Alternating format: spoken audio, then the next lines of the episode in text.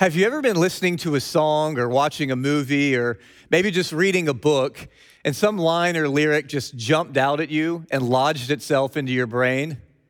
Well, many, many years ago, that very thing happened to me. I was listening to a new song and I was struck by the lyric you just read on your screen. The question that captured my attention was this Do you need a lot of what you got to survive? The first time those lyrics hit my ear, I couldn't help but ponder that question What exactly do I need in order to survive? On the one hand, I suppose, in order to survive and have my needs met, I really only need food, water, and shelter. I mean, that's all you really need to have biological life. But aren't we all looking for something more than just biological life? something more than simply existing or getting by? Aren't we all looking for a full, rewarding, abundant life? Surely, as complex as human beings are, our needs must go deeper than just those immediate physical needs that are so glaringly obvious. Years before Modest Mouse, another band, perhaps you've heard of them, the Beatles, said that all we need is love. Really? Is that all we need? Love, that's it? Well, assuming that there's also food and water in addition to love, perhaps that's getting a little closer. But even earlier than the Beatles, an American psychologist named Abraham Maslow suggested that we human beings actually have many different needs that build on each other progressively. In what has come to be known as Maslow's hierarchy of needs, we can see exactly what Maslow believed we all needed in order to survive and thrive. Maslow's theory begins with the notion that our most basic needs are, in fact, our physiological needs the need for food, the need for water, the need for shelter. Only when these most basic needs are met, so the theory goes, will someone turn their attention to their next level of need, which is their need for safety and security. In this second stage, once someone has received adequate sleep, food, and water, they will then be motivated to seek out safety and security to ensure that those core needs for food, water, shelter, and the like will continue to be met in the future. Now, here in this third stage, once we have had our physiological and security needs met, then we will be motivated to meet our need for belonging. At this stage, we will seek to meet our need to be attached to a group we will seek to belong to a society or club that provides deep relationships and anchors us to others. At this stage, we seek to attach ourselves to a tribe where we feel we genuinely belong. Now, according to this theory, in stage four, once one has become a part of a larger group, they will then almost immediately seek to meet their need to be esteemed you see, it's kind of funny. The moment we feel we completely belong to a group, most of us tend to seek to differentiate ourselves somewhat from that group. I know I operate that way. I tend to like movies and music and TV shows that are a little off the beaten path. Maybe it's the contrarian in me or some silly desire to be unique but I've always tended to drift towards things that are a little less mainstream. And more than one time, my enjoyment of a band or a TV show or a movie has been spoiled as I've gone to a concert or event where I'm surrounded by thousands of other people just like me. Perhaps you've been there too. On the one hand, you're in pursuit of belonging to a group, but you also have found yourself asking questions like, how am I unique in this group? How can I differentiate myself from my peers? How can I be recognized and respected by others in my group? Well, that's what stage four is all about. That's the stage where we address our need to play a unique role and be esteemed by others in our group or tribe.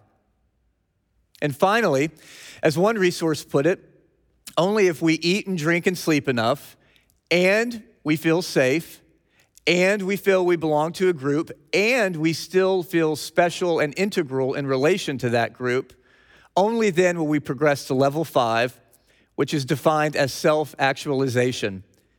In level five, one begins attaining to their full potential, creating, producing, and becoming the most one can be. So goes Maslow's hierarchy of needs, at least as best as I can understand it. Now, regardless of whether you accept Maslow's theory or not, I'm sure you would agree that human beings, if they are to be whole human beings, have, yes, physical needs, but also many more complex needs as well. Interestingly, centuries before Maslow, the Beatles, and even Modest Mouse, we see that God, in his goodness and wisdom, established his church as the primary vehicle to meet these complex needs that we all have. Today, we will see in Acts chapter 2, as we wrap up this series, that whether the needs are physical needs, security needs, the need for belonging, the need for esteem, or the need to have purpose, the church, when it is firing on all four cylinders, is uniquely positioned to meet each and every one of those needs. So at this time, I want to invite you to grab your Bible or device and turn to Acts 2:42 where we will see how the early church was able to consistently meet all of these needs. Acts chapter 2, 42 says this They devoted themselves, that is, the early church, devoted themselves to the apostles' teaching and the fellowship, the breaking of bread, and prayers. Now, before we get to our main focus today, we first need to acknowledge the anchor and foundation of the church in Acts. Verse 42 shows us that which is upstream from all the love, all the brotherhood, and all the exemplary meeting of needs that we will see today.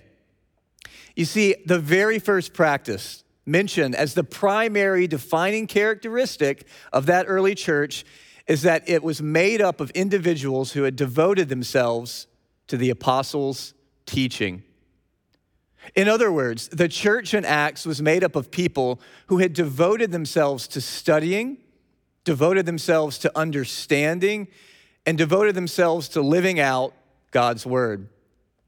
This first and primary devotion is what set the conditions for the amazing love, thriving community, and hearty meeting of needs that we will now consider. So, first, let's consider in verses 44 through 46 how God's Spirit led the early church to address the physical needs of their fellow brothers and sisters in Christ. Verse 44 again says, They devoted themselves to the apostles' teaching, fellowship, and the breaking of bread and prayers. And then if you look at verse 46, it says, Day by day, attending the temple together and breaking bread in their homes, they received their food with glad and generous hearts. And if you back up and look at verse 44 and 45, it says, All who believed were together and had all things in common, and they were selling their possessions and belongings and distributing the proceeds to all as any had need. Now, pop quiz do you remember Maslow's first area of need? You guessed it, our physical needs. The need for food, water, shelter, and all the rest. Well, here we see how the first century Christians took ownership of helping meet the needs of fellow believers. At first blush, when we read this passage, doesn't it almost sound as if the early church was practicing something resembling communism? I mean, here you have people, quote, having all things in common and redistributing resources to address the needs of others. What exactly is going on here? In short, the early church was not practicing communism. It would be both anachronistic and inaccurate to describe the early church that way. We know this because you can clearly see in verse 46, it states that they met in their homes. So clearly they maintained their own private property. That being said, what did happen regularly in the early church is that when someone in the church had a physical or material need, it was a common practice for other Christians to step up and meet the needs of their fellow Christian brothers and sisters. Many would liquidate assets, and then the money would be given to the apostles to distribute as there was need in the church. But that wasn't the only way the early church met the physical needs of other believers, uh, other believers rather. In addition, they would give directly to Christians in need as they became aware of a need. This was seemingly the default mindset of the average believer at this time. If they saw a need and they had means, they would meet it. Now, this level of generosity may strike us as being exemplary or radical, but according to the Apostle John, this should be the baseline for generosity for everyone who calls themselves a Christian. 1 John 3 16 through 18 says the following By this we know love, that he laid down his life for us, and we ought to lay down our lives for the brothers. But if anyone has the world's goods and sees his brother in need, yet closes his heart against him, how does God's love abide in him? Little children, do not let us love in word or talk, but in deed and truth. You see, the Apostle John finds it impossible to conceive of a truly born again Christian seeing their Christian brother or sister in need and refusing to meet that need if they are in a position to do so. Now, I know at this point you may be thinking, but don't we need to be good stewards? What if they take advantage of my generosity? To be sure, I believe we need to be wise with our money. But when you or I close our hand to one in need, whether it's a homeless person on the street I'm not giving them one red cent. They'll probably just waste it on liquor. Or it's towards a Christian brother or sister. They should have planned better. I need to make sure I'm going to have enough money for the future. When we respond that way, honestly, are we being motivated by stewardship? Or are we being motivated by greed and a lack of confidence in God's ability to provide for us? Listen, I don't know about you, but I don't want to stand before God one day and explain to him that I ignored his commands to meet the needs of others, especially other Christians, in the name of being hyper scrupulous. God has designed the church to meet the physical needs of Christians and to bear one another's unreasonable burdens. And if you are a Christian, hear me now, God has designed you to be the vehicle to meet the needs of your fellow Christian brothers and sisters. One of the ways we at Grace are seeking to do this right now is through our special COVID 19 fund.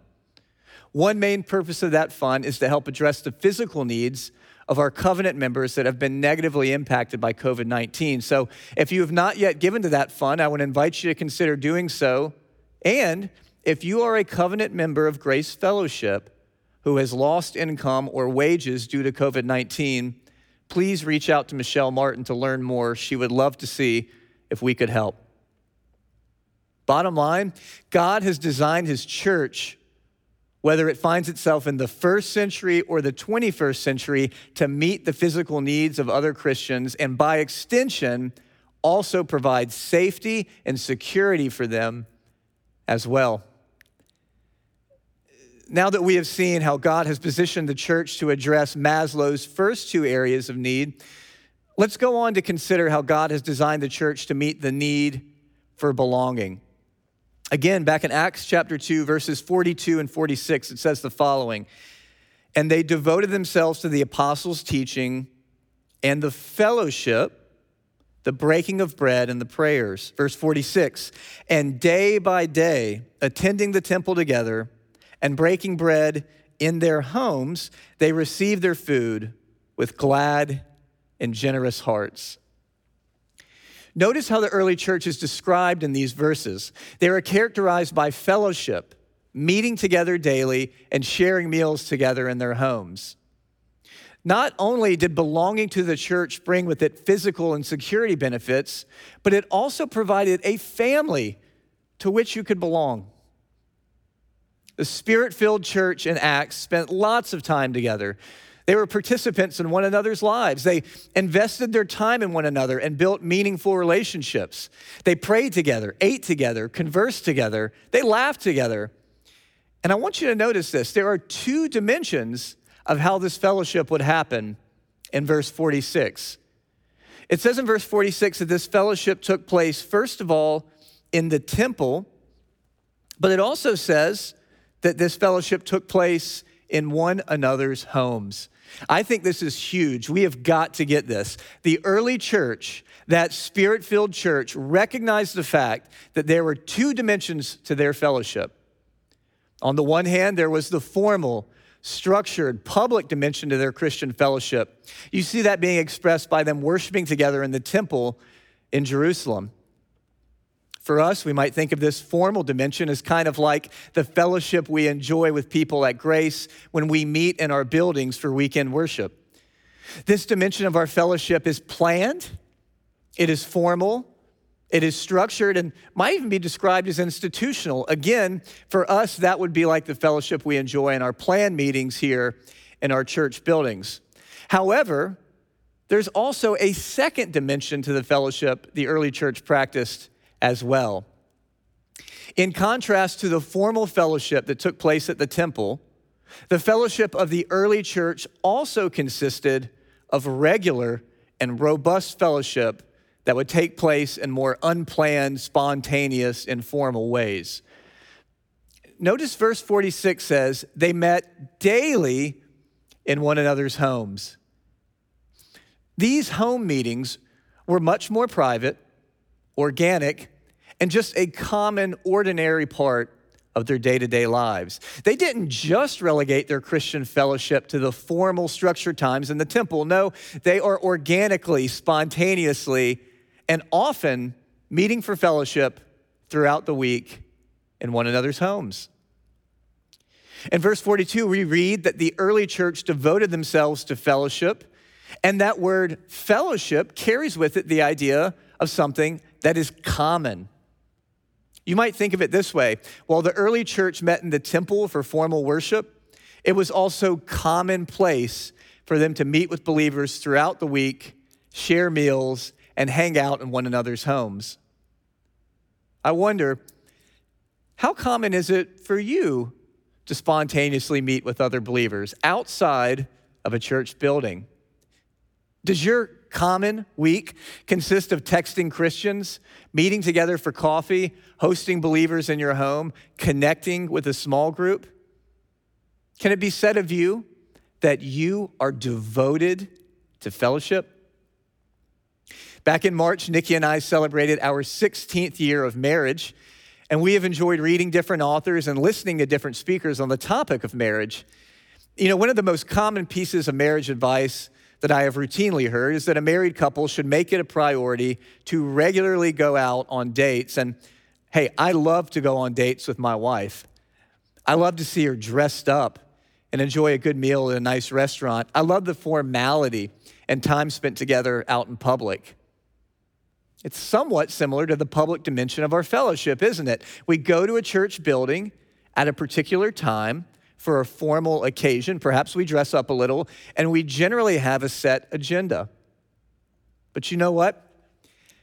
As great as dates with my wife are, to tell you the truth, the vast majority of the bonding that has happened over the years with my wife has not taken place when we were dressed up, at our best, and out in public.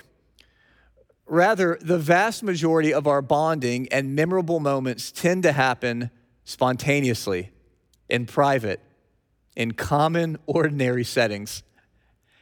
We have done more connecting in bathrobes than in suits and dresses, more bonding over morning coffee on the porch than over a four course meal at a candlelit restaurant. Oh, don't get me wrong, I love having a nice date, and I also love when we gather together in our church buildings for corporate worship. But that is only one side of the coin, folks. If there is one good thing about this pandemic, I believe it is that we have been forced to see the limitations of a Christian life entirely hamstrung to a building and formal expressions of fellowship. The early church regularly and consistently fellowshipped or participated in one another's lives, and as a result, experienced a genuine sense, a genuine sense of belonging and community. The early church understood that for relationships to thrive, for one to truly belong to a group and experience authentic fellowship, An occasional formal rendezvous at a religious building was simply insufficient. Rather, there must be regular, consistent fellowship that is not relegated to a religious building, but rather spills over into normal, everyday life. This is how the early church met the need for belonging. People were quickly attached to the church by hospitality, friendship, and time invested together. And as a result, that deep, deep need for belonging was richly met. Now that we have seen how the early church met both physical needs and relational needs, let's turn our attention to how the early church met the need to be esteemed by others. Remember, according to Maslow's theory, and I believe experience bears this out, while we have a strong desire to belong to a group, we simultaneously have a need to somehow stand out as unique within that group, to differentiate ourselves, to not just be a nameless, faceless person in the crowd. I mean, think of any workplace you've been a part of or any sitcom for that matter. There's the leader, the comic relief, the sarcastic one, the kind one, et cetera, et cetera. Well, this is how most of us operate in the real world as well. You see, we have this deep longing to belong to a group, but we also want to play a somewhat unique role and have something distinctive about us within that group. We want to be recognized by others and valued for what we are bringing to the table. Furthermore, we want to be a part of something bigger than ourselves. Ultimately, we want to have purpose in life. So, how do Christians differentiate themselves among one another? How can they be unique within the church? How can their contributions be recognized, valued, and encouraged? And how can their life be fueled by purpose? Well, in order to answer those questions, we need to begin by considering a few verses from 1 Corinthians. 1 Corinthians 7 7 says this Each has his own gift from God, one of one kind and one of another. Similarly, 1 Corinthians 12 7 says, To each is given the manifestation of the Spirit for the common good. Did you notice that word each that was used in both passages? Each has his own gift. Each is given the manifestation of the Spirit. Scripture teaches not just clergy, but rather every single Christian, without exception, is given a spiritual gift from God. And that spiritual gift is an ability or skill that God has given you for the purpose of building up his church. In other words, God has wired some of you to excel at hospitality, others of you at administration, others of you at service, others of you at teaching God's word, others of you in evangelism, others of you in generosity. And God distributes these gifts because He has designed you and gifted you to play a unique and integral role in building up His church.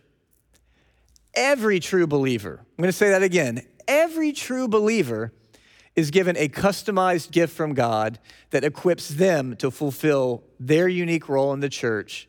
And when the church is at its best, it actively seeks to help Christians discover and develop those gifts. So, how do we go about discovering these gifts, you might ask? Well, one way people at Grace discover their gifting is by simple trial and error. Many people have simply tried serving in various ministry areas until they identify the areas that are most fulfilling and fruitful. Another way we try and help others discover their unique role in the church is through our 301 class. The 301 class is designed to help you gain clarity on how God has wired you and gifted you spiritually. Quick plug if you have not yet taken that class, sign up for it the next time it is offered. I believe our 301 class will bless you immensely because it will help you discover your unique gifting, as many within our church can testify. However, you do it, though, discovering your spiritual gifting is going to be key because that will help you not only feel you belong to the church, but it will reveal your unique, customized role within the church.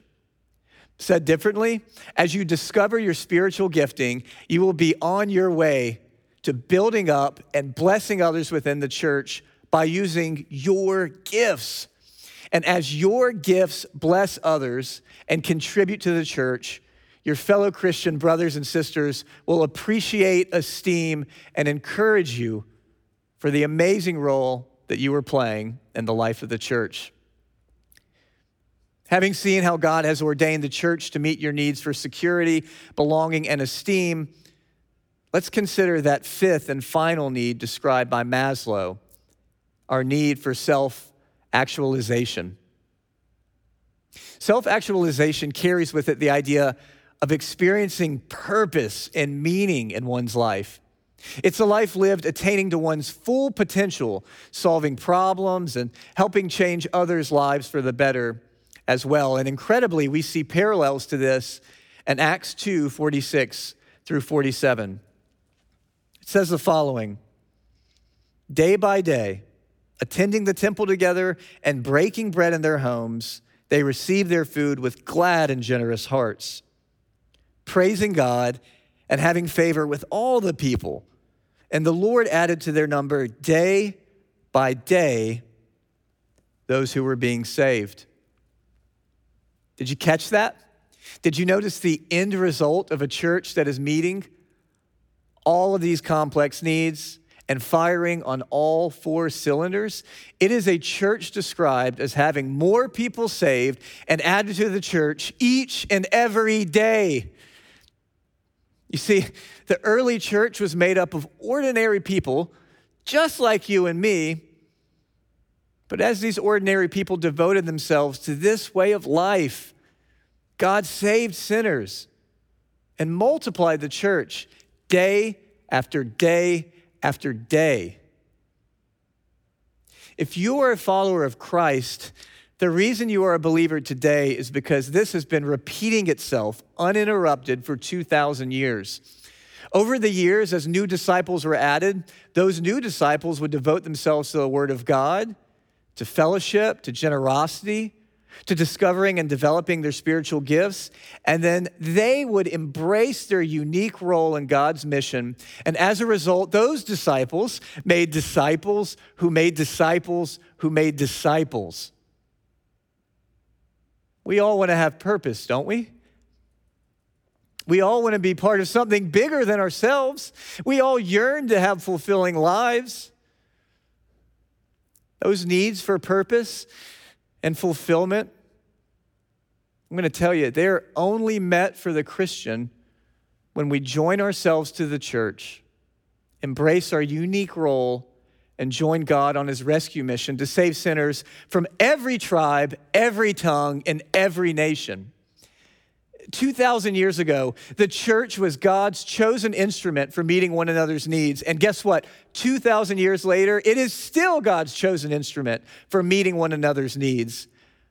So let's be the church. Let's devote ourselves to the Word of God. Let's devote ourselves to loving practical expressions of our generosity, both through giving at church as well as spontaneously in day to day life. Let's devote ourselves to formal and organic worship as well, formal and organic fellowship as well. Let's devote ourselves to discovering, developing, and deploying our spiritual gifts. Grace Fellowship, as we do that, on the authority of the Word of God, not only should we fully expect to have all of our needs richly met, but we should also expect to see men, women, and children be rescued from the kingdom of darkness and added to the church day after day after day. Please pray with me at this time. Father, we thank you so much for the gift of your word. We thank you for the instruction in it, but we also thank you for the examples we see in it. We thank you for giving this beautiful picture of a healthy church. And Lord, over these past three weeks, as we have seen how your Holy Spirit empowers the church, as we have seen the gospel message, which is the preaching of the church, and today, as we have seen the practice of the early church, God, we ask that you would help, please, give us a heart that desires to do our part to devote ourselves to these practices. Lord, help us to emulate what we see in the church of Acts, not because they were a group of believers in the first century, not because they were close to the apostles, but because they modeled what your church is designed to do. God, we ask that you would help each and every one of us do our part to take our role and to take responsibility to meet the needs of fellow brothers and sisters in Christ as we have opportunity, to get on mission and to be a part of seeing people be added to your kingdom day by day by day. In short, Lord, God, help us each have a laser focus on what our unique role is and making more and better disciples and meeting the needs of those in our lives. We pray all this in the strong name of Christ our Lord. Amen.